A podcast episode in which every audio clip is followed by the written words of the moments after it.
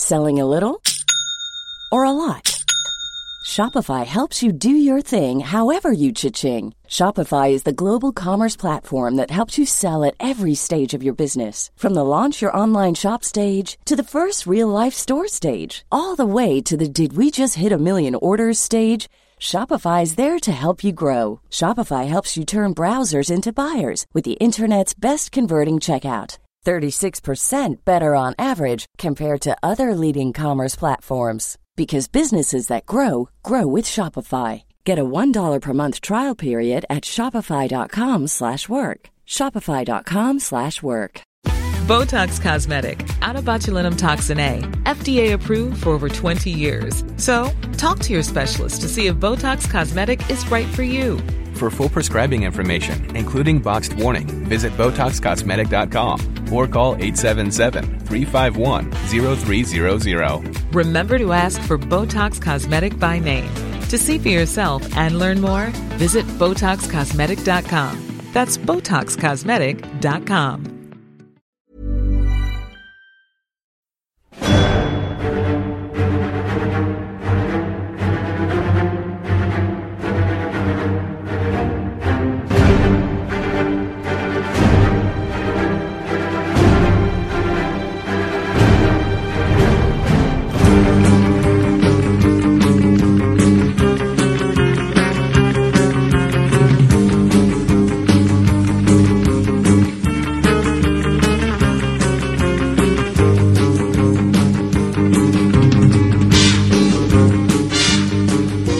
Good evening. Welcome to the AI Comic Pod, episode 28.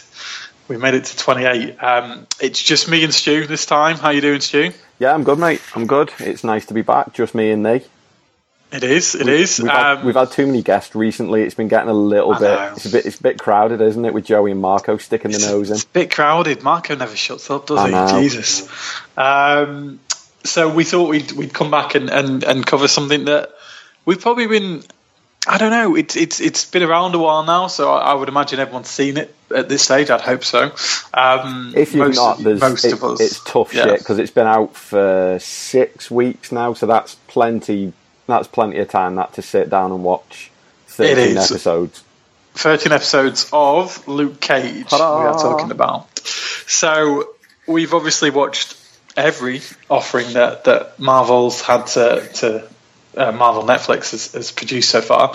Um, we've discussed them all except Jessica Jones, which hasn't really come to pass. Um, I think we may cover Jessica Jones when series two is is, is imminent, perhaps, um, because it's next year. I think it's lined up for. Is it? Maybe. I'm not I sure. think so. Netflix, Marvel's really busy next year. Um, they, Yeah. they've started filming. The Defenders started. I think it was maybe two weeks ago, three weeks ago. So that's good. So the Yeah. Defenders is obviously the culmination of Daredevil, uh, Jessica Jones, Luke Cage, and Iron Fist. So that they, I think they're still Iron filming Fist Iron is due Fist. March. I think it's due March. It must have wrapped pretty. Well, it'll be close to wrapping. I think there was a, not there was already, a bit of an overlap, and they're also I think they might be working on the Punisher as well, but the Punisher isn't part of the Defenders. He may No, well, I he may well appear involved. as as a guest or as a, a crossover, but he's not one of them. It is only the four, so it's That not unthinkable. series. Oh my god, that series could be something else. That series. I mean, It could. It, it's sounding like they're going, you know, they're going full comic book as you would expect them to do. They're not deviating too much. no, no, no, no. Uh, John, There's a lot John of source been material. doing a shitload of research and loads of reading up on really seminal titles. I'd love to offer more information on them, but I can't because I've never read the damn things. Yeah, I mean, we talked obviously about Jon Bernthal and, and Punisher, obviously, doesn't link into Luke Cage, but um, it's it's nice to see on the latest Walking Dead that Shane got a name drop. I don't know if you noticed that. Yes, I did. it just reminded me like Walking Dead has obviously been going so long now, but it was that whole meant you know Rick never until that point apparently is is, is really discussed Shane. He's not. uh, uh, and and Lori for that that matter and their relationship, um, and the fact that he's openly admitted you know Dorset's not his. So it was quite a there you go. There's a spoiler for anyone listening. Yeah. if you didn't know already. Um, but we are here to discuss Luke Cage. Um, Not The Walking Dead. Not The Walking Dead. I think the thing is, we could probably do a weekly Walking Dead pod. I think we're all, you know. Yeah, and I know one person who'd be well minute. up for that. Yeah, just just the person I know. Um, but Luke Cage, so a pretty pretty big offering, I'd say, from from Netflix. Obviously, the production value that goes into these series, and we discussed it previously, is, is pretty high end stuff. So, um, and there was a lot of build up and a lot of hype to this. Um, I think I there was actually more build up to this one than there has been for any of the others. I mean, Oh, Daredevil, massively, yeah. Daredevil and Jessica Jones had a reasonable amount, but the the Luke Cage build up started a long time ago. We first got the we got a first proper teaser in the, after the the final credits of the last episode of Jessica Jones, didn't we? You got Yeah. that scene where he was he was walking in the gym and everyone was shooting at him and he was saying, "I'm sick of having to buy new clothes." That was the first time we got actual footage. And Yeah, and then- obviously his influence within Jessica Jones was quite prominent. So yeah, that that because he was in what? pass. Maybe was he in five, six episodes? So He, was he was. I think he felt like he was in the whole end of the back end of the, the series, really. So yeah, he probably was in five. nice choice episodes. of words about him being in the whole back end. Nice, Yeah. nice. I like that. The zinger. Um, he certainly was enjoying the back end of Jessica Jones at one stage or another. Um, and yeah, so it, it did feel like the build up to this, and there's a lot of talk in the music. So obviously, you know, heavy rap, rap influenced and hip hop and, and, and blues and soul and um, I don't know. It, it seemed to connect with a lot of people on that level, and, and Netflix seems to have taken it up a gear a little bit in terms of the way they produce something. Um, And it they've never feel really done it, have they? Before none of the other series have been really, really. I mean, they, they were music centric. So much of the show centered around the club.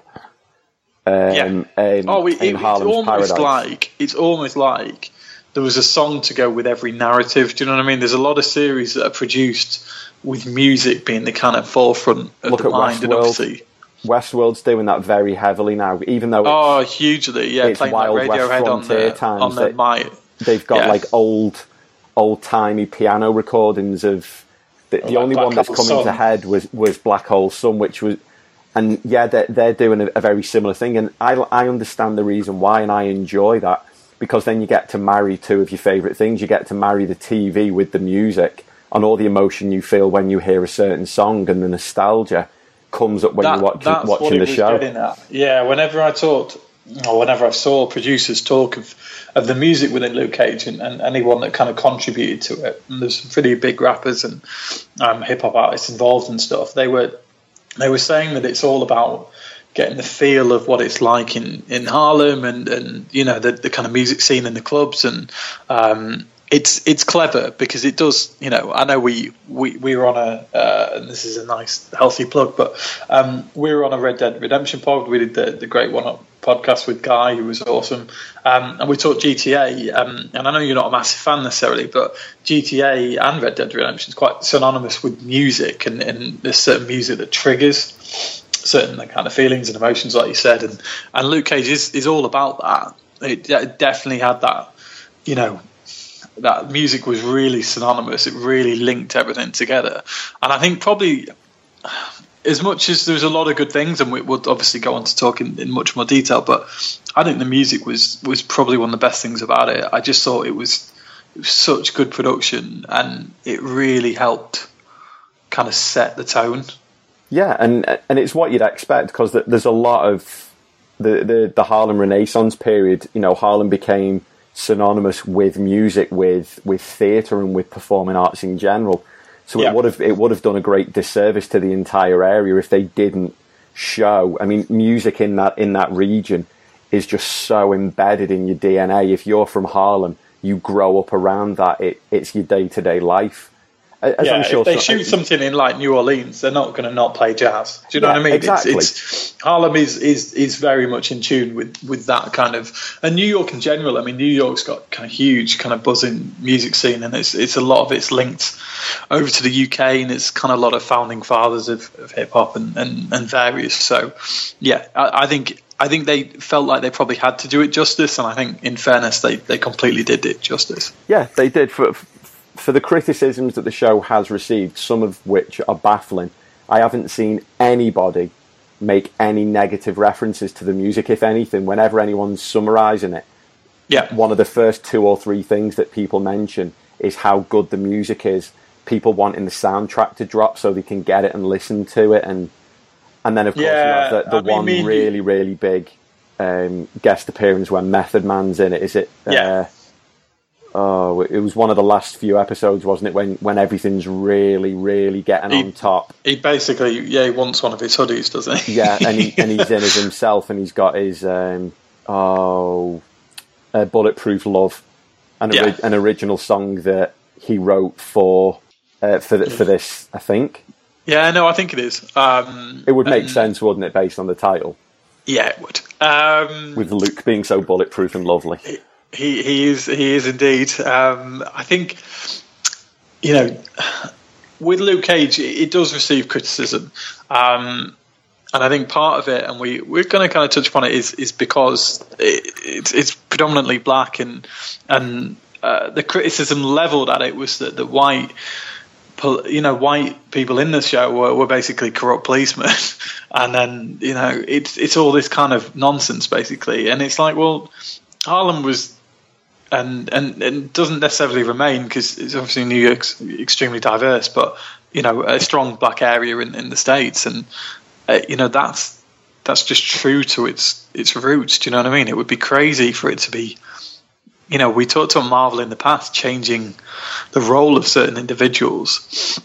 Um, and if you watch Doctor Strange, which we're both fans of, and we, we will come and review it, and this isn't a spoiler, but there was a lot of talk about uh, the lack of kind of Chinese actors or, or uh, East Asian actors in that, and, and that the they changed the uh, Tilda. Swinton part, the ancient one, to, to being a, a bald white British lady, um, compared to what it was in the in the comic. But you know, there are some elements where they've got to diversify, and it makes sense to do that. But there's certain elements where they've they've got to stay true to the source material, and, and Luke Cage would have been crazy without being true to itself, you know. So And you, and you think that the source material of this isn't comics.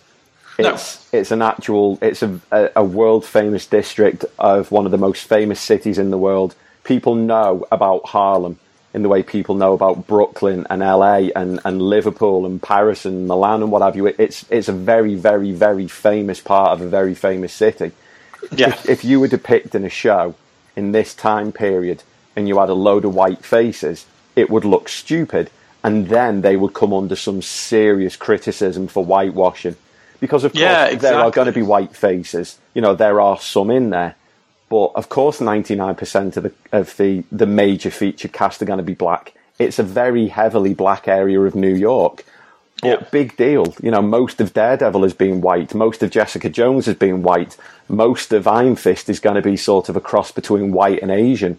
Wh- Why not have the black show? You know, that features a very important character. Luke Cage is an incredibly important character. Uh, Joey um, actually wrote a really good Joseph Connors, that is, wrote a Yeah. really good article about Luke Cage, explaining his roots in the the blaxploitation era. yeah, Um, and Luke Cage was a big deal. You know, he, I think Huge. he. I always get confused whether it was him or Black Panther, but I think it might have been Luke Cage was either the first or one of the first black superheroes to have his own title. So Yeah. Marvel would have just been shooting themselves in the face and every other appendage going if they'd then gone, you know what, we need more whiteys in this one. It just. And, I- and I would have been the first to criticise them because why yeah, not? yeah, yeah. Me too. and it's hard to say that when you look at these things that it's not you know the criticism's not coming from the wrong place No, and I, and I read a lot of people going, well, you know, the music's black and the actors are black, and I'm like, you're just basically coming across as a racist and probably are. Do you know what I mean? It's, Yeah. it's there's nothing wrong. Look, I, don't go out and seek certain white music or black music or whatever.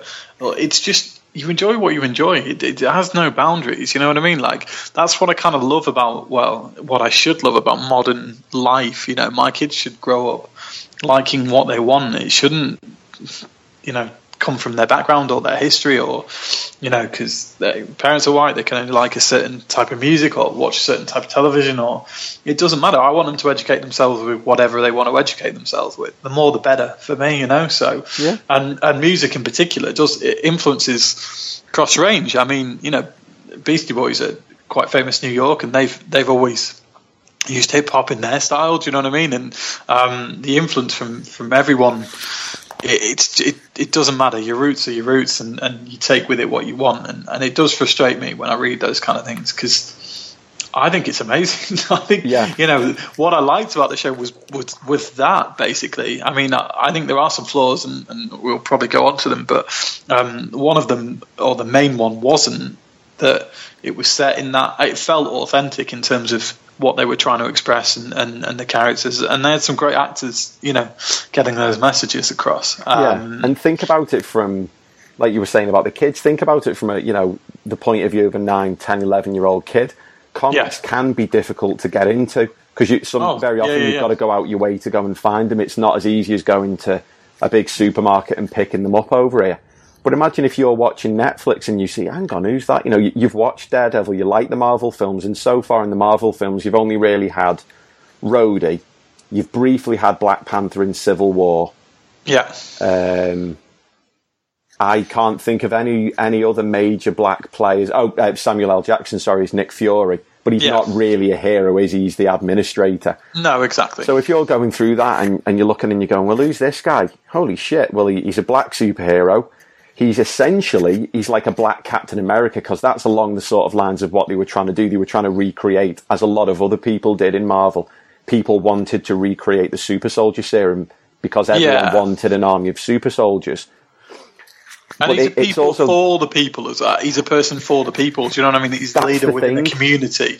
You know, and that's the same kind of element that Captain America gives off. It's Yeah. it's like kind of you know, comics. beat the shit out of comics are anyone deeper than people. Yeah, yeah, yeah. but he on. doesn't he doesn't have to he's a very he's a calm man he does he uses violence when he has to he doesn't go out and use his powers because he you know for any kind of selfish means he's almost No. hesitant to use them he would rather talk his way out of a situation than punch his way out and that's exactly like captain america captain america knows he can go and look at that lift scene from the winter soldier you know, Yeah. he, he can take out as many people as he needs to, and you're not going to get a, you know, he won't get a scratch on him. But you would rather use his brain than his fists, and that's a brilliant thing about him because for the time period that Luke Cage came out, black men were being depicted in a very certain way. They were being depicted as being pimps and gangsters and shit like that. And then out comes Luke Cage, and he's an eloquent young man. He's very charming. He's incredibly polite. But if you got on the wrong side of him, he can put you through a brick wall yeah, yeah, yeah. and he- exactly. he's, he's always been in comics a brilliant role model. So to stick that on Netflix, uh, like you said, how how can you see the negative side of that without people jumping and going, well, there's some kind of an undertone there that maybe you don't want people to pick up on, but it, it's hard not to without without us trying to be controversial because we controversial is definitely not in our repertoire, is it? We're childish, we're very very stupid, but controversial, no.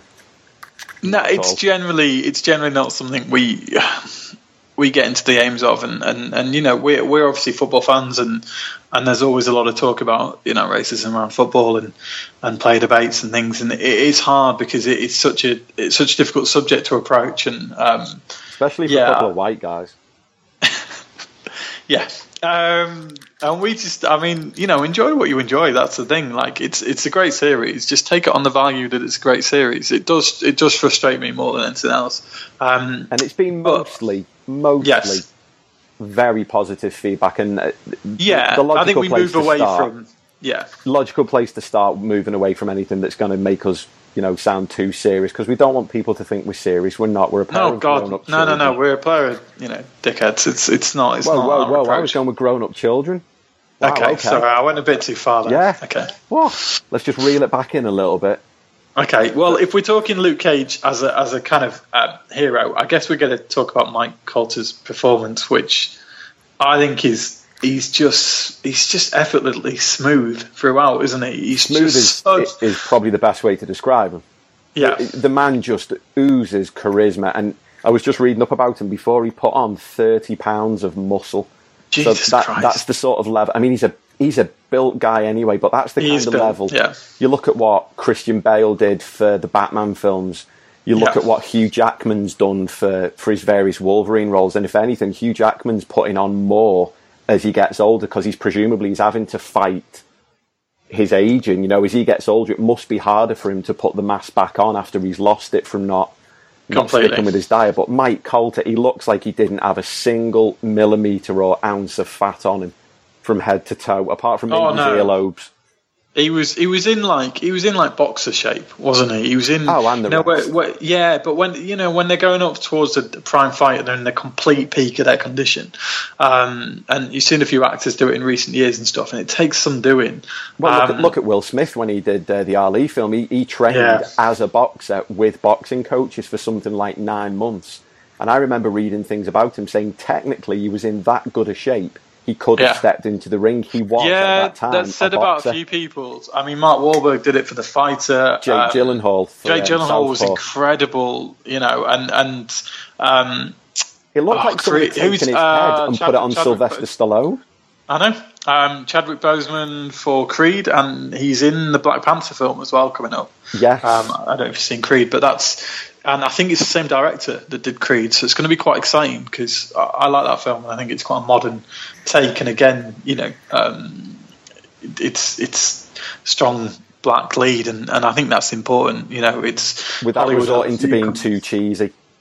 They, they didn't Yeah. lean too heavily, did they? That's that? my oh, thing. Look, I- I think oh, they- yeah. No, no, no. I was I was really surprised because I'm not uh, I'm not a huge Rocky fan. I, I, no, no, no, no, no. Look, I know it's got its kind of um, It's nostalgic. It's got nostalgic kind of value um, to it. I, I get that. Um, there's a lot of kind of 80s films that have that nostalgia of your childhood and youth and all that kind of stuff growing up. But um, I, I, they did need to make a modern take on it. And I think Chadwick Boseman's performance is amazing in Creed, and I think he's going to be good in Black Panther another. And I think the director will be, you know, I think it's going to make it quite exciting. But that's another, you know, obviously, you know, uh, another black performance for you know Marvel, and they are they are branching out a little bit and using characters that. It, it's good that they're doing that. Do you know what I mean? Because I, I was worried it would be a bit samey, and you know there are criticisms leveled at them, but I think they are branching out. And I think Hang on, hang on, hang Net- on. I've just realised it wasn't Chadwick Yeah. Boseman in Creed. what? It was Michael B. Jordan.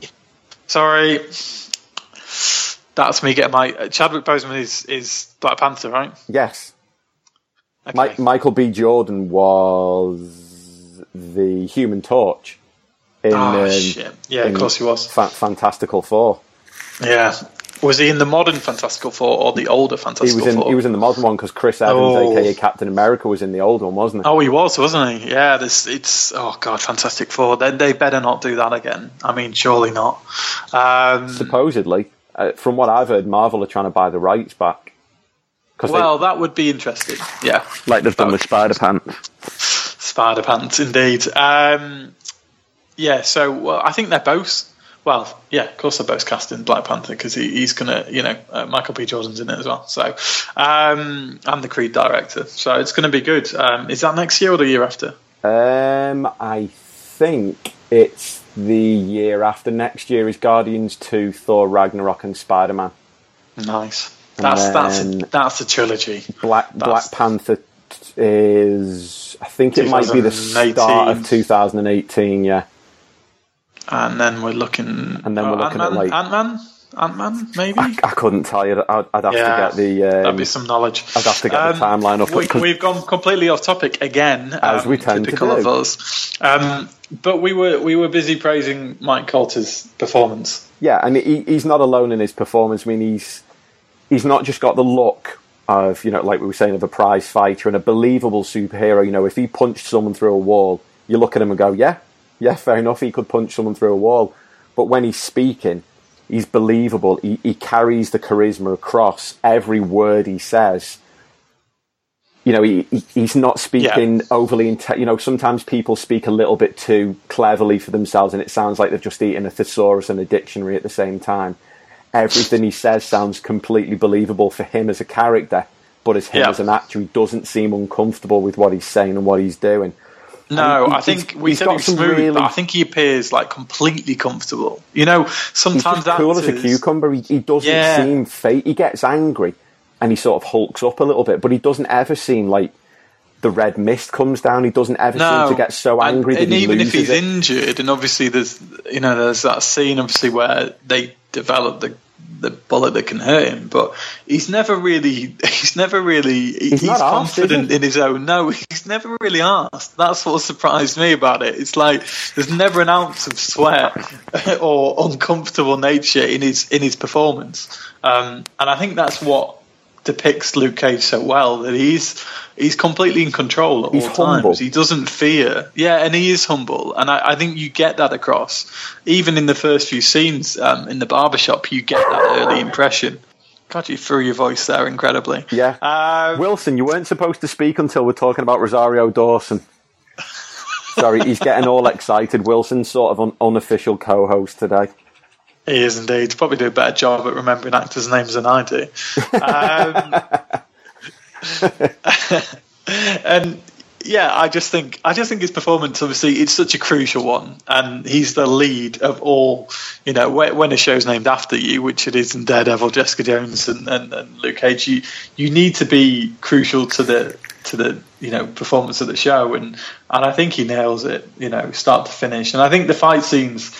Again, we talk about a lot about these on Jessica Jones, which were quite comical, but um, really much more believable in A Daredevil. Um, and, and I thought they worked well in Luke Cage. I, I think the only one that I was a little bit disappointed with was the, the big battle he had. Um, with Cottonmouth. No, no, sorry, no, no. Cottonmouth. With um, uh, with Diamondback. Diamondback, yeah, I love that they're named after snakes. I think that's just ace. But Yeah. um, but yeah, it just I, I'm not sure Diamondback's performance, um, and I'm not sure the actor's name. Um, um, I'll let Wilson fill that That in. that would be. Um, sorry, what's that? His name is Erik LaRay Harvey. Nice. I Um, don't know how the hell he knows that. I think he's been going on my phone at night. Impressive. Um, I I'm not sure his performance sold me entirely. I, I think it felt a little bit. It, it felt quite 80s. I don't know if that's what I don't know if that's a way to describe something, but it felt a little bit overperformed and He a little He- bit he was a bit over sinister, a bit hammy, perhaps is, is correct. Yeah, it's it just it's he was the main antagonist after after Cottonmouth, and I think um, whereas Cottonmouth brought a little bit more depth and and and perhaps you know tragedy in his his, his past, and, and you saw that in the performance. I don't think you quite got that sense with Diamondback, and I just don't think. I think he was one of the major letdowns of the series, just because I think he could have been a lot more. Um, No, just I- just I personally, fair. Yeah, he he was. He, he just seemed really. He just seemed like a spoiled kid, didn't he? To to have gone to the lengths he did just because you know was it? Oh, it was his mum, wasn't it? And Luke's dad had had you know, Yeah. added away. Just it, it seemed a little bit. It, it would have to, to hold that level of grudge and, and to, to do all those things, it seemed a very extreme reason Yeah. why. I mean, Cottonmouth was trying to run an empire, you know. And, if you'd flipped the two was, stories, it would have been Yes. more believable for Cottonmouth to be the way he was with Diamondback's upbringing, and that kind of thing, because Cottonmouth saw some shit. You know, Oh, the, the, the things when, when he was with, um, oh, it was his, it was his auntie, wasn't it? When they were staying Yeah. at their house, the things he saw when he was a young kid, the shit he was subjected to. He, he he almost, just wanted to play turned piano, out- you know, He so almost turned kind out to be quite well rounded because at least he wasn't a complete psycho. He had violent tendencies and he had urges that he needed to take care of. But at the end of the I day, like he, was chucking a guy off a bridge, yeah, Yeah. or not off the roof, yeah, he, yeah. he yeah. had he had a great level of creativity. The scenes when he was playing piano, you started to warm to him, didn't you? He was well, I, and that's he when seemed like a bit of a tortured soul. Like or like you said, all he wanted to do was play piano, but he ended he was thrust into this world that Yeah. he was never really hundred percent comfortable in. But he had to. He had to take over that world from. Um, oh Christ, what was her name? Oh, the auntie. Oh, I don't know. I Oh, won't no. be able to bring that back. No. Um, but yeah, he was thrust into it, and, and I think I think his performance was was was strong. I thought he. I'm not going to pronounce um, his name. I'll just make a mess of it. I think Mahershala Ali. That sounds about right. Yeah, there you go. Sounds So if anyone's right. offended by how crap that was, shout at Rory. It's at Rory Greenfield. Yeah. Tell him off. Come on, bring But it on. honest, Um, I'd say overall he was probably my favourite portrayal.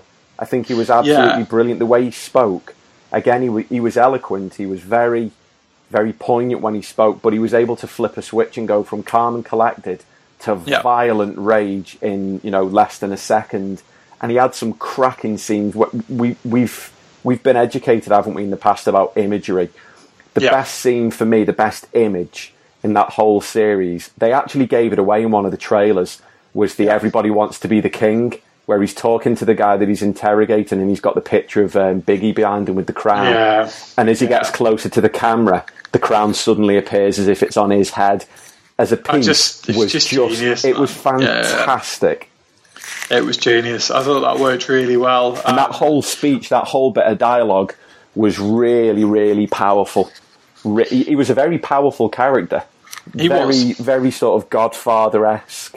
I, I like the whole balcony above a club thing. I think that's a very kind of iconic, you know, you know, like you said, kind of Godfather, but but you know, clubs of that nature, you know, crime films of that nature, where you've got the antagonist who's above watching over. You know, I really liked that kind of imagery. I thought I thought the whole sections in the club were really well done. Um, obviously, they used a lot of a lot of time on the streets as they did in, in Jessica Jones and, and Daredevil, but I, I thought when they're in the club, it was it was a little bit different for what they'd done before. You know, they they'd never used a venue that that much impact, and I, I thought it was a really good setting for a lot of the the kind of good scenes that went on, especially between him um, and uh, Mariah Dillard. Is it? Yeah. Um, she was interesting, um, but quite annoying. I guess that was the portray- portrayal, though. You're not supposed to like her, you know. She, yeah, she was a bit. She was a bit whiny, wasn't she? She She's was quite she's quite key of, of, of what it feels like a, a fake kind of politician might be in the states. Do you know what I mean? Where it's all, all that kind of frontage um, of of you know the neighborhood this and neighborhood that. And I think she started out like that, but it was so easy to corrupt her. And I think, in fairness, she she did provide one of the most shocking moments in oh, the whole God, series. when she kills Cottonmouth. That I mean, that Yeah. was that was the only time I felt she was convincing as the bad, as the uh, the big bad. Yeah, she showed she showed elements of it. I, I think that's the one thing about it. It to me, it just didn't have the villain that it maybe needed to carry it. I think all the best things we've ever talked about Marvel, it had that chief kind of antagonist, and and you, It's one of the really things that Marvel need in general are praised for when you look at Red Loki. Skull, and I mean Yeah. Loki is the is the ultimate one. Loki was brilliant. I mean, even Age of Ultron got panned, but Uh, no, I don't know why. Ultron though. himself Yeah. was a fantastic villain who was voiced He was a brilliant villain. His Yeah. mannerisms were fantastic. Loki will always be the yardstick against which Marvel villains are, And I think you, against. you can see that anything you watch Tom Hiddleston in, you'll know that. Do you know what I mean? Because he is just he's just incredible, and I think that was just genius casting. But but they just they made that work, and it worked, you know, perfectly. But um, and they you know, killed Cottonmouth off a little bit quickly for me. I was really gutted when he went, but they obviously they had to transition from Cottonmouth Yeah. the bad to Dillard is the bad, and then it comes out that after all this, it's Diamondback. He's been the player in the he's been in the shadows, hasn't he, controlling everyone else, and then yeah, he makes his exactly. move. He does make his move and, and kills all those people at the table, which was quite another pretty bold scene. It's it's they don't shy away from the the elements that we like about it. I mean, you know, we've talked Flash and Arrow, and they're they're clearly targeted. Arrow's got some kind of violent elements, but it never showed blood in the same No, kind you- of manner. Do you know what I mean? You'll see So, like a, a, little a little trickle or a, a, a droplet here and there, not like yeah. But it's good that it's got the license to do that. Exactly. I think you need that. I mean, you, you know, the, the throwing off the roof kind of scene is, is pretty brutal, and, and the way a lot of people die in this um, is done pretty pretty effectively, but pretty boldly. Um, And it's what and it does expect, need those it? bold elements. Yeah, Because when- exactly. when yeah, you can't go from Daredevil. empire, And, yeah, you, you, there are going to be a lot of bodies piling up. Nobody, nobody gets to the top without stepping on a lot of people, and and, No, and putting a lot of your own men down because you've got to instill. He's got to instill that fear, hasn't he, Cottonmouth? That if you let me down, if you fuck up, you get one chance, and that's your lot. Otherwise, you'll never make it to the top, or you'll never stay there. Because while he's at the top, he says in his his king speech, doesn't he? There's always Yeah. somebody who wants your crown. Everybody wants to be the king. Yeah, I mean, I think uh, th- there's other characters that maybe don't get enough enough time in it as well. I'd say I quite like Scarf um, before he's he's killed off. Um, yeah, Scarf, Scarf and Misty had a really, really good back and forth. I didn't see him coming. As... No, and Misty needed. I think Misty as a as a character probably needed Scarf. You know, because she she was good. Um, and she had some good standout episodes and, and, and quite interesting story. Um, but I think she struggled. I think often when they do the kind of good cop, bad cop stuff, they, they do need them both together to get that I don't know. It seems to work. You know, it, it's that it's that kind of on-screen chemistry, and she obviously did quite a lot of standalone and a lot of stuff with Luke. Um, I just don't know. I, I, she was believable, and I think she's performed well, and, and she's obviously going to be returning. I think she's in the Defenders. I think she is. She was actually um, one of the first um, casting announcements. Yeah, and I think she'll be good. Don't get me wrong, um, but I think sometimes, you know, I, what we we talk about, and I think we'll we'll come to it when we go to you know the defenders when it comes around. But I think sometimes they they need more of those actors on on screen to make it work. I mean, you know, Avengers works well, not better than Captain America, let's be honest. Um, but it's the camaraderie and the interplay that works. You know, say in in Civil War between um, Cap and, and, Bucky and and, um, and, Falcon and stuff. You kind of need that on, on screen, and, and, Marvel are great at introducing a lot of characters into something and making it work. Um, and those kind of relationships, but when they do these series, it's it's quite a lot of standalone. Do you know what I mean? Time. Yeah. So the actors are probably under more scrutiny to deliver, um, and I think sometimes they just come a little bit short. Um, we mentioned it first series Daredevil with um, oh, who's the guy that we suddenly foggy that we kind of liked in the second series. Yeah, um, and they kind of grew into it. And I think with all of these, you just got to realize that all right, it's been well produced and it's a great series, but they're still going to be learning lessons from it. You know what I mean? It's the first series of Luke Cage. Whereas you watch some of the series we watch now, and they're in season three, season four, season five. You know, Walking Dead in season seven. Um, it's like anything, isn't it? Every yeah. good, every character, no matter how how well they're written and produced and directed, every character takes time to develop. No character exactly. just arrives on on screen. Look, going back to The Walking Dead. Yeah Carol, everyone hated Carol. Oh God, yeah. Now Carol is pretty much the most badass person in the show. Glenn was a whiny little bitch. Then Glenn became, you know, one of the linchpins of the group. So and I still don't particularly like Carl, but he's grown. he has. Put it that way. He was the ultimate whiny little bitch. Yeah, but yeah, exactly. it, it, it, takes time. And just before we move away from the Misty Knight is going to be an interesting yeah. one because in the comics, she is a cop, but she loses her arm following a bomb. Uh, there's a bomb explosion and her arm gets damaged. She then gets a prosthetic from a certain Mr. Anthony Stark. Mm-hmm. And she forms a crime fighting duo with a lady by the name of Colleen Wing.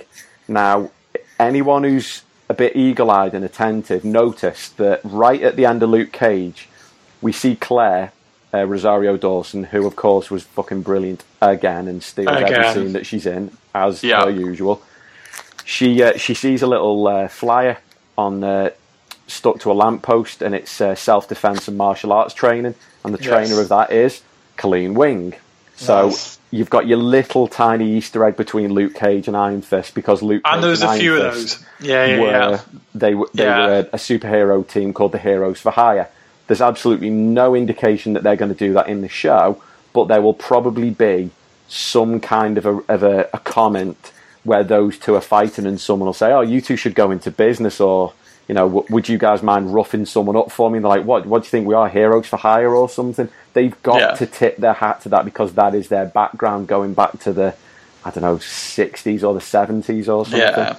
Then they invariably do that. I mean, even at the start of Luke Cage, you got your, your Avengers references, didn't you? And, and stuff oh, like that. they had the best thing ever when, when they showed him escaping yeah. from uh, from the prison and uh, he, he, steals the clothes off the washing line. That is exactly the outfit that he used to wear in the comics, even complete with the metal headband. And yeah, yeah, you said that. I remember you posted a picture at the time, and it's just iconically, you know, it's just perfect it the was. way they've done that. And, and, and you yeah. look at him now, and he, he walks around wearing a skin tight t shirt and a pair of jeans. But back then, he was wearing like flared trousers and what looked exactly, almost like a silk yeah. blouse, and he's got the metal uh, the, the the gauntlet bracelets on, and he's got the almost like an upside down crown. But that's what he was drawn as. That's what you know. Superheroes in the seventies were a lot camper and a lot cheesier than they are now. I bet they, I'd love it. You see those kind of things on Facebook or, or on Twitter where they roll back series to look like the 80s, 70s. Yeah. Um, there's some absolutely belting ones. I think Luke Cage has been done and it was just hilarious. Um, But it was we're going to go through. Just a nice tip of the hat, wasn't it? Just a nice little, Yeah. a, a nice Yeah, little yeah. salute from Marvel Netflix as they've done with other seasons, just to say, look, he's never going to be on screen for more than ten seconds like this. But here you go. Take a couple of screenshots now off your fuck.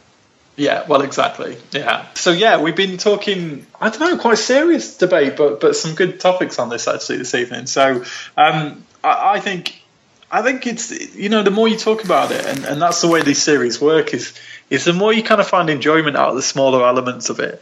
Um, and and why we do this podcast, uh, other than our enjoyment of it and, and enjoyment of the things we watch and read, is because kind of we get a buzz out of everyone interacting and and the things you know we've grown a lot in terms of numbers in in 11 months and, and we do really appreciate it and yeah luke cage is you know as soon as it's kind of released the buzz is there and me and stu kind of talk about it a little bit stu watched it within ridiculous i think you probably watched it in less time than it actually took to watch it somehow i don't I know if you, think- you went through some kind of space wormhole on flash or something but you, you're quite incredible Yeah, blame Barry. It's all to do with Flashpoint. Yeah. Bar- Barry done fucked up the timeline again. But I, I think I watched it in maybe three days because I was ill.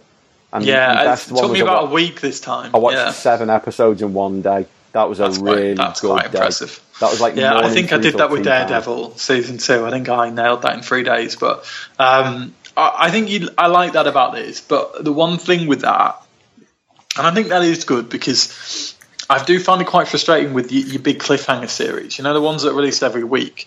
Which I mean, we love Game of Thrones. We're both huge fans, but sometimes having to wait a week is quite a painful experience. Do you know what I mean? And and they're doing that with Westworld and do that with Walking Dead. Um, I think the whole releasing it all at once thing, I think works. I think the problem I've got is I think I should go back and revisit um, because sometimes when you rush through stuff, you might miss certain elements of it. Um, and that's why it's good to talk about these things because you, you maybe learn other things or you read other material and um, you just kind of analyze things in a bit more detail. Um, we'll probably talk Rosario Dawson, but I do want to talk about Theo Rossi. Um, have you seen? Um, No, you haven't seen it. no. It's safe to assume whenever you're going to ask me if I've seen anyone in anything, I probably haven't. Yeah, unless it's comic related. Okay. Yes. Um, he's in the, the biker gang thing, which I can't remember. Sons, of, Anarchy. Anarchy. So he's got quite a primary role in that. And I know a lot of people love Sons of Anarchy. And, And that's been a big- long-standing show, wasn't that? Six or seven It seven? was seasons? seven, seven seasons and then get pushed in the end. Um, and I really liked it. I think that the one thing that might attract you to it, if you ever get time, which I know you don't always have a lot of because you watch a lot of things, is is Ron Perlman's in the. I know it's got Ron it. Perlman and Charlie Yeah. Hunnam. Yes, um, Charlie's obviously in. Is he in any comic book films? I think he's probably gonna be. Um, I'd be surprised if he's not because he's one of those. He's in that that group of actors that seem to be in, you know, like having a bit of a yeah, at the minute, he's in. only Paci- he's in Pacific Rim, which is obviously not a comic, but it's in that kind of ilk of I modern. fucking love Pacific. Rim. yeah, it's a good film. They've confirmed number two to be filmed soon. Yeah. I think so. Do you know, do you know who my Um, favourite character in Pacific Rim was? Go on. The Bulldog. Oh, nice. um, yeah, that's a good film. Um, but you wouldn't expect any less, and that, that links back to Hellboy, I guess, because it's the same director, and, and you know, there's a lot of cycles in these things. So, um, but yeah, he he I thought Shades was was great to be honest. Um, Did you like I him straight away? No, No, I, I didn't. Seemed And the problem really is, sleazy. and I know you've not seen you've not seen Sons of Anarchy, but the problem with with things like that is if you know a character so well from a series, and and Jon Bernthal didn't do it at all for me with with Shane and going into this role. I guess he's only Shane for a couple of seasons. Do you know what I mean? So it's not like he's in it seven seasons and stuff. But when you see an actor very regularly you, te- you tend to take their past performances into your mindset. So I could just see his role, and I can't remember what it was. Yeah. In, in Sons of Anarchy, I could just see his performance playing out, and it's it's difficult at times. But actually, I think he grew into it well. I thought he's he was a bit too standoffish because he was doing the whole Shades character. He, Do he was, he was the So, go-between, yeah. wasn't he? He was the he was the face of Diamondback's operation, and he was always talking about him. But we Yes, never actually was. saw anything of him, and it could have been like a Negan moment where it turned out all of a sudden that there was no Diamondback and it was just Shades or something like that. Yeah, But but, I don't think he would have been able to pull that off. It- No. he didn't have a villain. He doesn't have a villain sensibility about him. But I did think he fit that role pretty well, and he grew into it a little bit as it's, as it would be known. So And, and he, he, he re- again, as, as we were saying, he did develop, didn't he? And you did sort of his conscience started to come out a little bit more, and he seemed to be Yeah. less of a of a sleazy bastard, and he, he he sort of started to to even have principles where there were certain things that he just wouldn't do. He was okay with, you know, X, Y, and Z, but he, he seemed to have a line in the sand that he wouldn't cross yeah, and he, he was good. He, he, was one of the one of the more positive uh, portrayals from the show, and he, he picked up, I think, where um, where Cottonmouth left off because I, I do think there was a bit of a gap. Once, yeah. I, once I think there was a bit of a gap and a bit of a hole in there. Um, and I think even even the kind of when when Pop died, I think you, Oh, missed his character God. as well. Um, That that was just- hard going. That Pop being in that because I've only ever seen that guy that I can think of in one other thing, and that was in Banshee, and Right. he was absolutely fantastic. Similar sort Yeah. of role, very much uh, an aging mentor. Obviously, completely different backstory, but Yeah, yeah, yeah. the he, he was just the, the the dialogue between him and, and Mike Colter was just fantastic. It was so utterly believable. They they really did seem to have that adopted father son relationship going. And when he Yeah. died, it that was just cold because you can see that moment, can't you, where Luke knows what's going down and there's And two it was a, it was an unwritten rule on the block. Do you know what I mean? And that's when they crossed Yeah. the line with, with Cottonmouth, and that's kind of what was the beginning of, of, of you know Luke Cage, obviously retaliation and things spiraling out of control, really. So, um, But he, he's got that moment, hasn't you he, where he knows he's got the kid and he's got Pops, and he knows whoever he doesn't put his body in front of, there's a very realistic chance that they're not walking away from it. And Yeah. he, he has to go and save the kid, and you know, he, he obviously wishes he could have gone over and saved Pop, but he couldn't, in good conscience, have let a what a 13 year old kid die or something. yeah, yeah, yeah. And that, that Yeah. scene was harsh, but then, as we mentioned before, that's when the guy gets killed, isn't it? He pushes him Yeah. off the roof after that, because, like you say, no, you do not go into that. And he told them, didn't he? He told them to, to go and do some surveillance. Don't Yeah. fucking move on them. Don't do anything until I get there or until I, I you know, tell you any different.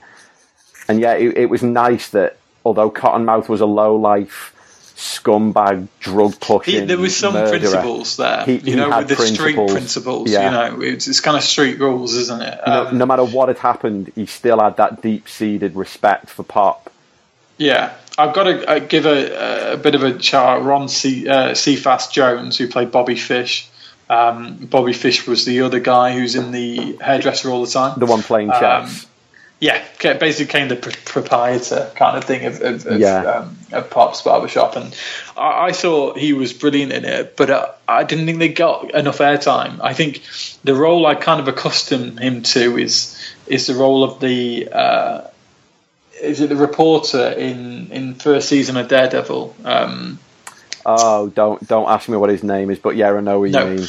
and and I think sometimes you need that kind of voice of reason and that kind of uh, experience within a series just to kind of get the main to, to bounce off and and and I thought he did that well when he was called upon. I just don't Ben know if he was necessarily yes. Um, I, I thought it was a similar thing, but I don't think. I think that's what this series lacked a little bit at times. Is it's, it's just a bit of consistency, and, and we said before, um, and a lot of people main gripe with any of these series is is there are like they're probably too many episodes long. I think there's a couple of fillers in there where they just don't really need to do it. Um, we mentioned it with with season two of Daredevil where he kind of went off. Um, God, what's the girl called? Um, the Elektra. Yes, and there was a couple of episodes in the middle where basically nothing happened. Um, it was, it was, it was, you know, and the same with Jessica Jones. It certainly had a lagging element of it, and I just thought sometimes this series had had elements where the, the, narrative didn't quite fit, and it felt like at times they tried to rush things, and at times they went maybe took it a little bit too slow. Um, I mean, when he'd been hit by that bullet, it felt like he was dying for like three hours worth of television, and it's like nothing really happened around that period of time. You know, there's stuff going on in the background and, and with the club, and um, but I think you always want to see what's going to develop on Luke's story, and there was a lot of kind of standstill, probably until Rosario Dawson was introduced properly, and then well, no one gives a shit after that because Rosario Dawson's on screen, right? And and she's just brilliant again. She it, the way they've woven her, she She's she's like the glue. She's the glue that so far has has, has bound all the, the other three together.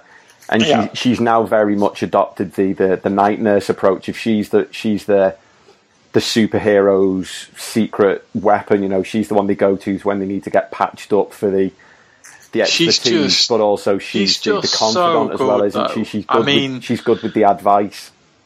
she's just so good, man. I mean, like as an actress, it's almost like you think, God, you know, I'm not saying it's not a good role; it's a great role for her. But sometimes it's like, God, just give her a bigger role on, on film because she she's done well as a career. Don't get me wrong.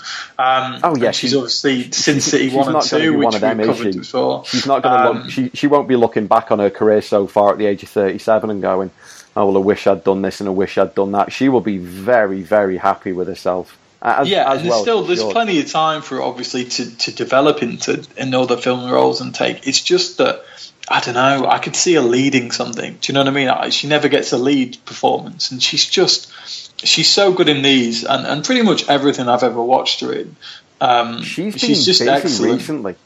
Yeah, She's been no, no, no. She clearly actually- has. She's been the voice of Wonder Woman I in a couple that. of the uh, the animated films in Justice League: Throne of Atlantis and the more Yeah, yeah, recent yeah. Justice League. Justice Quite League rare that anyone Titans. crosses over between DC and um, she. She also did Batgirl and Lego Dimensions. I'll have you know. Yeah, and Um, she's also doing Batgirl in the Lego Batman movie as well.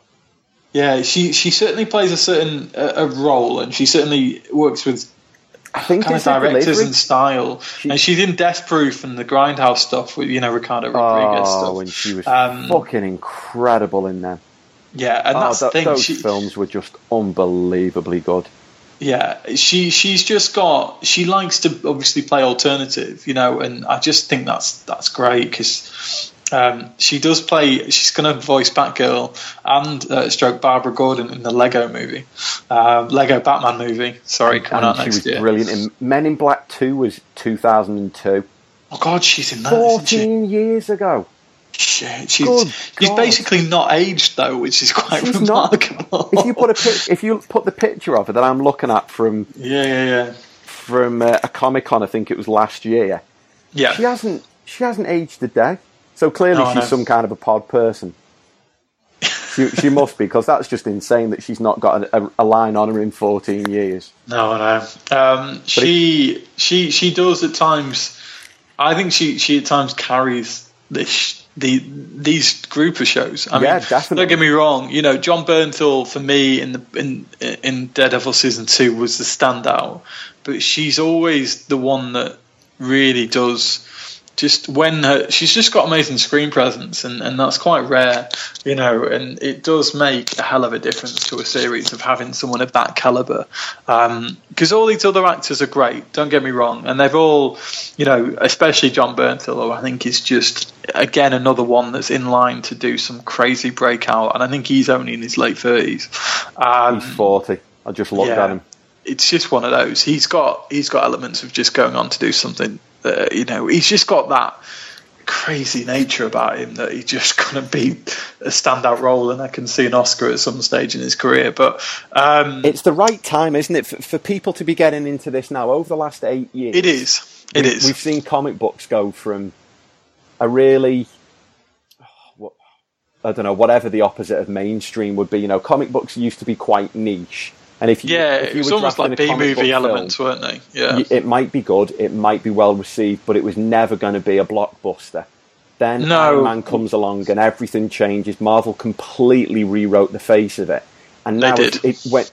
It's now flipped again, where you've now got a well-established, you know, comic books are the films at the minute. You're talking two or three It's- blockbusters a year. They are the blockbuster films. So the only thing that disrupts them is is is bloody Fast and the Furious. Um, in terms of what makes money and what does well at the box office in the last ten decade, it's pretty much it's pretty Almost much those are the two. films. Yeah, there's not much competition elsewhere now because because everyone's just, doing it, aren't they? Everyone, everyone now. If you were an actor, you Yes. would be instructing your agent, wouldn't you, to be on to Marvel and Warner Brothers and Fox for for And we've anything. we've talked about it. I mean, um, ah, the lady who's in Star Trek and in Avatar and in Guardians of the Galaxy. Um, what is her name? That's going to bug me. I'll have to look it up. Who? Um, Guardians girl, Green. oh God, Gamora. Gamora. Um, why? I'm, because I watched Westworld yesterday. I'm thinking Thandie Newton. Oh It's shit! not Thandie Newton. Um, Oh, that's gonna do. I need to. I need to Google it. I need to Google it. Otherwise, Guardians, Guardians. Uh, Guardians of the Quick. Galaxy. Ah, this is so oh, professional. Zoe Saldana. Zoe Saldana. Thank you. Good God. So brain we hemorrhage. said before that she's just a genius. So she's basically gone right. What's going to make me uh, a fuck ton of money. house name, but a fuck ton of money? So I'm going to do Avatar trilogy, quadrilogy, whatever the hell they're going to do. Um, she's going to be in every Star Trek film, which is obviously going to be it was always going to be a trilogy, if not more. Um, and then she decides to be in Guardians of the Galaxy. It's like she will go to any convention she wants for the rest of her life and earn a shed ton of money, as well as I don't know. She's highly successful and talented actress anyway, but. Um, there's a lot of actresses we, we talked about Brie Larson and um, and various others that are just I think the actresses as are important as, as any of the actors, and the actors will be the one that would have got the, paid the bigger checks, um, maybe got the bigger leads, because obviously Captain America, Iron Man, you know, these kind of performers are, are key in, in comic book history and, and future, but the the- you know they're nothing without the women next to them. Do you know what I mean? In my opinion, and um, you know Scarlett Johansson's obviously oh, I don't know. She crosses between indie films to do the major blockbusters. She deserves a Black Widow standalone in one capacity or another. Um, Well, they've and- confirmed, haven't they, that it is it is going to happen. nice. Um, I think and they said and you know months ago. I just saw a trailer for her in Ghost in the Shell, and it's like you know it, she looks amazing in that, and and you know you never would have thought of her in in something of that role before the Black Widow gig came along. Do you know what I mean? She's Yeah. made that role more than her own, um, and I think that's the thing with these series. You know they, I don't know, the powerful women are as are as important. you know, in any capacity as, as the men are in it. So this is such a highbrow pod for us. Jesus, Well, we need to go to- back and make a fart joke or something. To, to go back to, to Rosario Dawson, it's all right. I'm just about to bring the uh, the level back down. Wilson, Nice. Wilson just wanted to make a point about Rosario Dawson, so there you go. I've, I've got rid of the highbrow. If, if you think, like, like you were saying, she's she's in there with Daredevil. So there's the blind guy who can see, who's incredibly Yes. well trained. She was in nine episodes of that. She was very, very briefly in Jessica Jones, who is a a, a woman, a very slight, slender woman who Indeed. she can't fly anymore, but she can leap tall buildings in a single bound. She's incredibly strong. She's got a pretty high tolerance for whiskey. You've then got Luke Cage, who is essentially bulletproof. And yet, Rosario Dawson is just a normal woman. She's just a nurse with a normal background, nothing super about her. And yet, they all depend on her. Daredevil is absolutely 100% dependent on her because she's his backup, she's his cavalry. When shit goes wrong, he turns to Claire. And, And shit goes wrong a lot in that first series. It really does. You know that, that brilliant scene when, when she gets him and he's he's crawled out the dumpster and he's basically dead, and, Yeah. and he's when he's first sort of ex- experiment. Uh, sorry, he's explaining his powers to her when he's like, "Oh, they're they're they're three floors down and one of them was wearing too much aftershave," and she's like, "How the fuck are you doing this?" And, and you know she she she sort of she slowly comes into that world. So by the time she gets to Luke Cage, she's like, "Yeah, yeah, fine, you're bulletproof. It's okay. What what do you want me to do?" And another thing with, with her, beat she she's an A-list actress. She is. For for her to be doing this show, I'm sure there would be a lot of people who would have got that call and gone, "Well, I'm sorry, but I'm kind of looking for a film at the minute. You know, I'm after a, a franchise Yeah, to get yeah, into." yeah, yeah, yeah. And a lot of people would have turned up their nose at what is a supporting role in. And you know, a Netflix series is obviously never going to come anywhere near to making you the sort of money that a Fox Oh, no, or a no, Warner no. Brothers or a Paramount film will. But fair play to her for having the hind, the the foresight, sorry, to look Yeah, at it yeah, and go, you know what, this is a really good role. This is going to be a good role for me professionally, and it's and she's be. taking it damn seriously as well. Do you know what. I mean? Because you do you do see actors of a certain caliber come onto shows, and often they just feel like they're just breathing through it. You know, they've read the script the night before, um, and you can feel that. In, if you watch a lot of television, do you know what I mean? You, you can I watch a feel lot when of an television. You do. Um, you can feel when an actor is, is, is clearly either out of their depth or just kind of just basically just going through the motions. Do you know what I mean? And and she's clearly not, and, and she's the key to this, um, and and key to probably the other two series. And I think what I'll the be most amazed if she's not thing in. is, I'll be amazed if she's not in, in Iron Fist because what what happens you will with be Iron Fist? Hundred percent. I think I can't remember if it's in Tibet or Nepal or something, but it's Yeah, but somewhere it's out in Doctor Asia. Strange connotations. and yeah. he and he comes back to New York. So you'd think that there's going to be some kind of a moment where he, he's out, he's experimenting with his powers, he's he's this trying is to a good prediction, everyone. Just Yes. let's put this out there. ju- just for for once. But he, he he's going to get himself hurt, and somehow he's going to end up in Claire's company, and she's going to be like, "Jesus, how many more of you guys is there? Any more to explain? any more coming out?" Maybe you never know. She could even be the the way that he gets in contact with the rest of them. She could say, "Well, you know what? I know a guy that you might want to speak to." It- it- You love these predictions. I you do. have no basis for these, but it's just gonna keep rolling. Um, you're right, though. She will be in it. Th- th- Without doubt, she's the one that links it all together. I think what's most exciting about Luke Cage and and the, the other two is the fact that they're all going to come together. Um, I mean, that's why like Avengers was peak, and obviously, you know, I think we're going to do a pod, which you were slightly less enthusiastic about, but I think we're going to do a part about our favourite Marvel films and do a countdown of some description, a bit of a discussion. Not that we don't talk a shitload about Marvel as it is, um, but you know, okay, so the Defenders is going to be huge probably, and like with Avengers, it's when all the, the kind of main characters come together, and I just think it's going to be a look challenge. back on these series, it's going to be a challenge. Yeah, Certainly it for really Netflix, is. because you think they, they've pretty much got to bring. It's not just all the major characters. You think each major character brings in their sidekick. So when you bring Daredevil in, you've got to bring Foggy and Oh, of course, Karen. But but depends on what level. Do you know what I mean? It, it, I think you've got to know that they've shown that they can cross over elements subtly, and obviously Luke Cage is quite heavily featured, like we said in, in Jessica Jones. Anyway, um, And that But was I a good introduction, wasn't it? You can see that that was very. That was almost like an audition for how's Yeah. the character going to be received. How, and you never know. If you wanted to be cynical, it could even be a case of how are they going to react to the to a black guy showing up to it to what is still a very very white dominated um, industry or Yeah, you know type type of TV and film. And he was brilliant. What he offered the the show in general, and then especially what he offered Jessica. You know, she Yeah. she needed somebody that she could really relate to, and it's now going to be interesting going forward. yeah, I know. Sort of timeline wise, are they going to have? Because in, in the comics, it's no secret they end up together, they get married, they have a kid.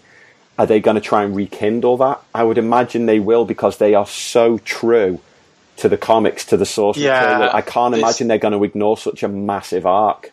No, I think that'll happen, um, and and I think that's going to be quite interesting. I, I think obviously we haven't seen what happens with Iron Fist in terms of you know where they, they take that, um, but I just think you're going to see the combination together, and yeah, there's some reason to be a bit nervous, but. I think the, the filler episodes I talked about, they won't need filler episodes when No, you've got not- not with that a cast kind of- like that. No, that kind of cast. Everyone's obviously looking for uh, screen time, and, and everyone's going to be needing to have enough written in. But I think they're going to take up the.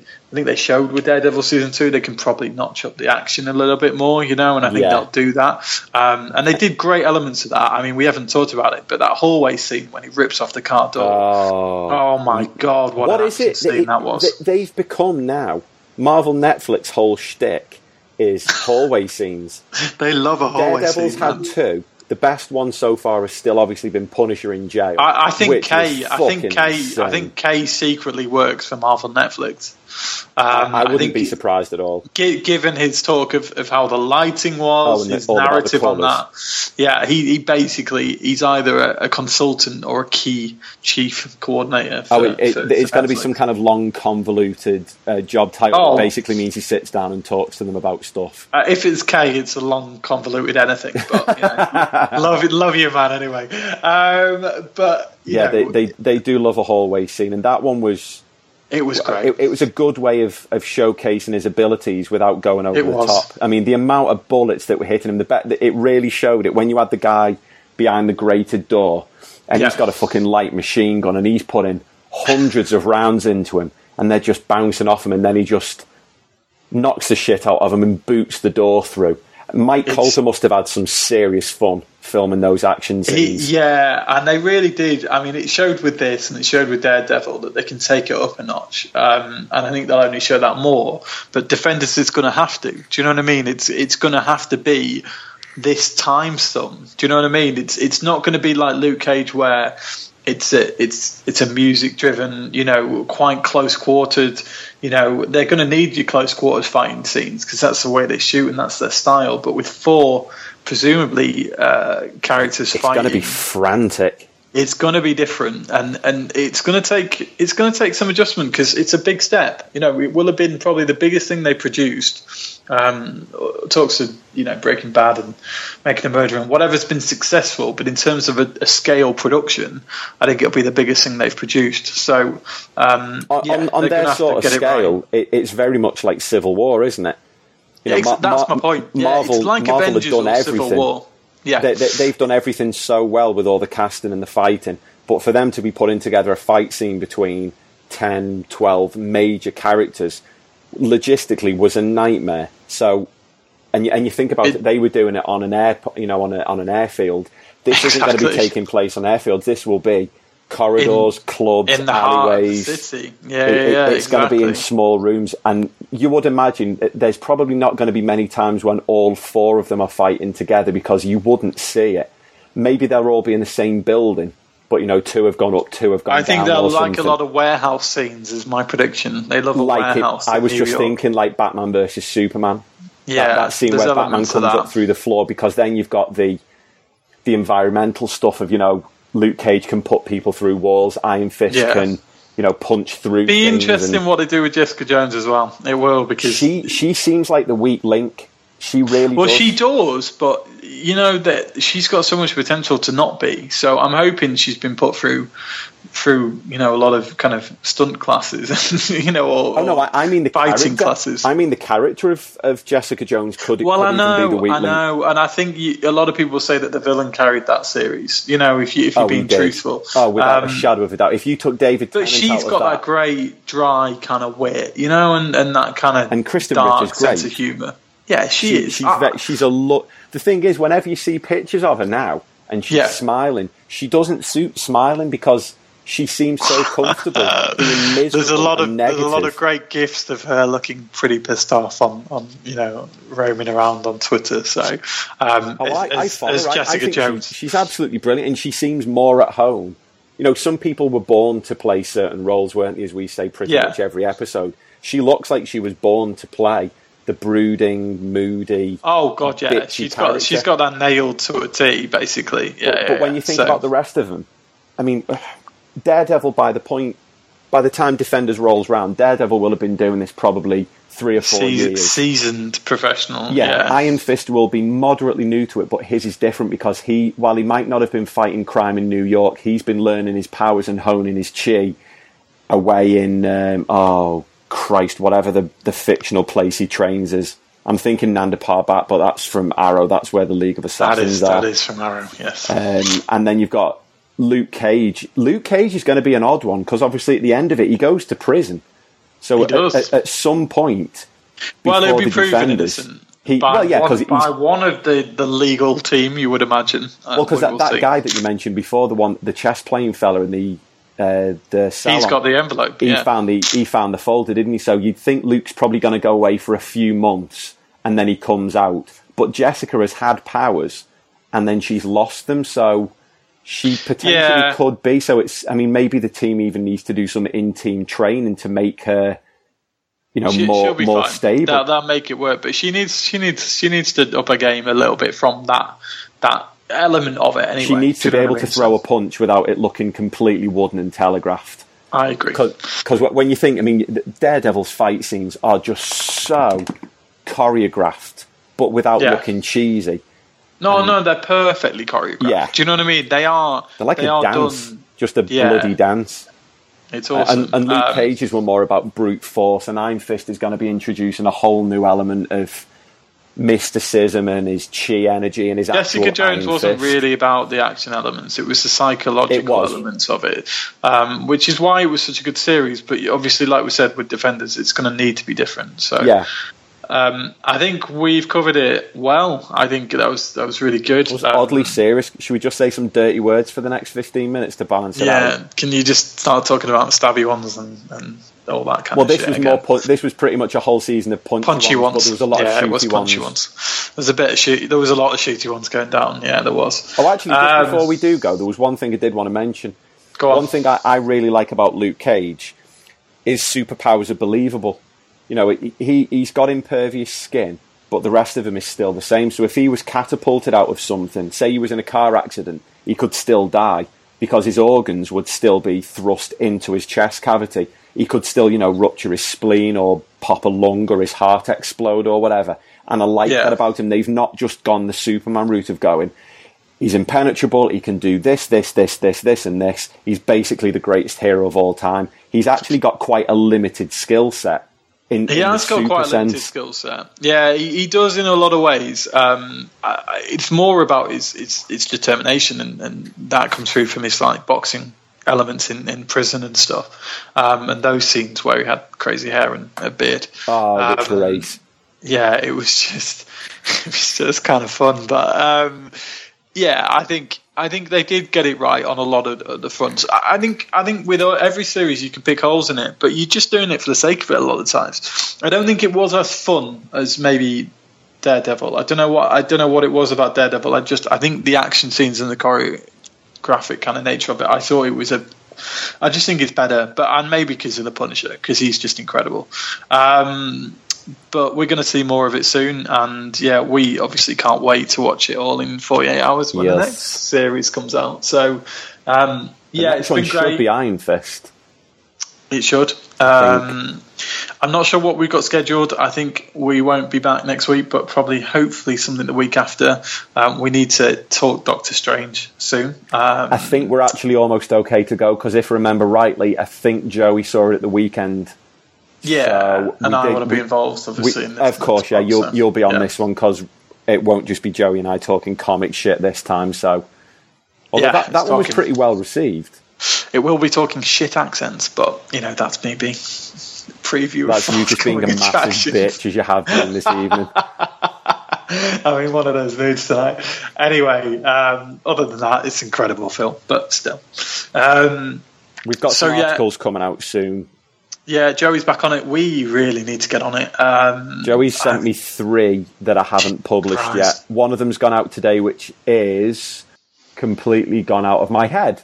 Okay, It's we will we gone. will we will tweet the shit out of anyway. So do keep keep kind of uh, I don't know following us at uh, Comic Pod. Anyone that hasn't, Please keep talking um, to us. keep talking to us. We really do appreciate the interaction.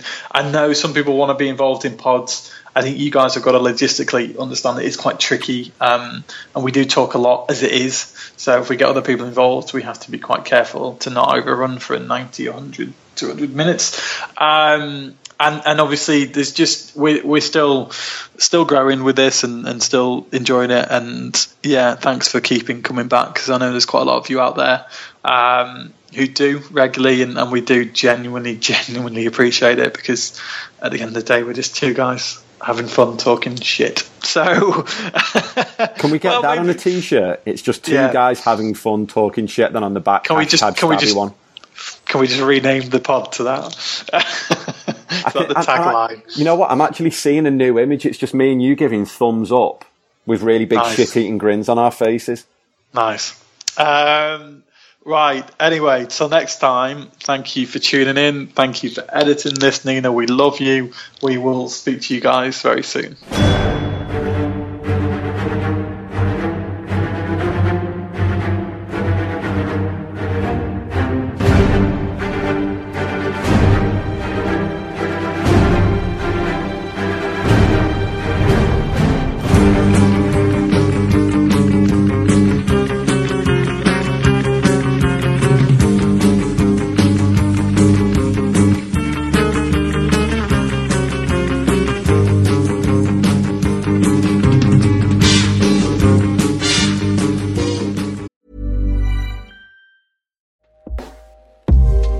Everyone, I've been on the go recently Phoenix, Kansas City, Chicago. If you're like me and have a home but aren't always at home, you have an Airbnb. Hosting your home or a spare room is a very practical side hustle. If you live in a big game town, you can Airbnb your place for fans to stay in. Your home might be worth more than you think. Find out how much at airbnb.com/slash host.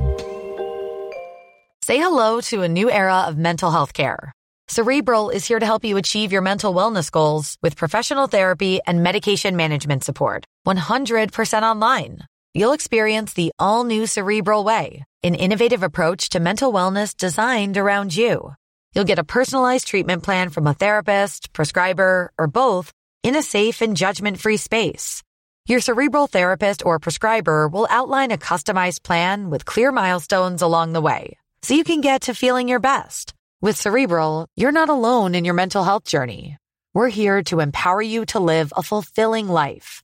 So take that first step towards a brighter future and sign up today at cerebral.com slash podcast and use code ACasts to get 15% off your first month. Offer only valid on monthly plans. Other exclusions may apply. Offer ends July 31st, 2024. See site for details. Join us today during the Jeep Celebration event. Right now, get 20% below MSRP for an average of 15178 under MSRP on the purchase of a 2023 Jeep Grand Cherokee Overland 4xE or Summit 4xE. Not compatible with lease offers or with any other consumer incentive offers. 15,178 average based on 20% below average MSRP from all 2023 Grand Cherokee Overland 4xE and Summit 4xE models in dealer stock. Residency restrictions apply. Take retail delivery from dealer stock by 4 1. Jeep is a registered trademark.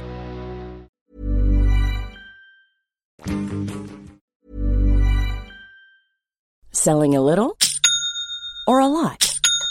Shopify helps you do your thing however you cha-ching. Shopify is the global commerce platform that helps you sell at every stage of your business. From the launch your online shop stage to the first real life store stage, all the way to the did we just hit a million orders stage. Shopify is there to help you grow. Shopify helps you turn browsers into buyers with the internet's best converting checkout. 36% better on average compared to other leading commerce platforms because businesses that grow grow with Shopify. Get a $1 per month trial period at shopify.com/work. shopify.com/work. As humans, we're naturally driven by the search for better. But when it comes to hiring, the best way to search for a candidate isn't to search at all. Don't search, match with Indeed. When I was looking to hire someone, it was so slow and overwhelming. I wish I had used Indeed. If you need to hire, you need Indeed. Indeed is your matching and hiring platform with over 350 million global monthly visitors, according to Indeed data, and a matching engine that helps you find quality candidates fast. Ditch the busy work. Use Indeed for scheduling, screening, and messaging so you can connect with candidates faster. And Indeed doesn't just help you hire faster. 93% of employers agree Indeed delivers the highest quality matches compared to other job sites, according to a recent Indeed survey. And listeners of this show will get a $75 sponsored job credit to get your jobs more visibility at Indeed.com slash podcast. That's Indeed.com slash podcast. Terms and conditions apply.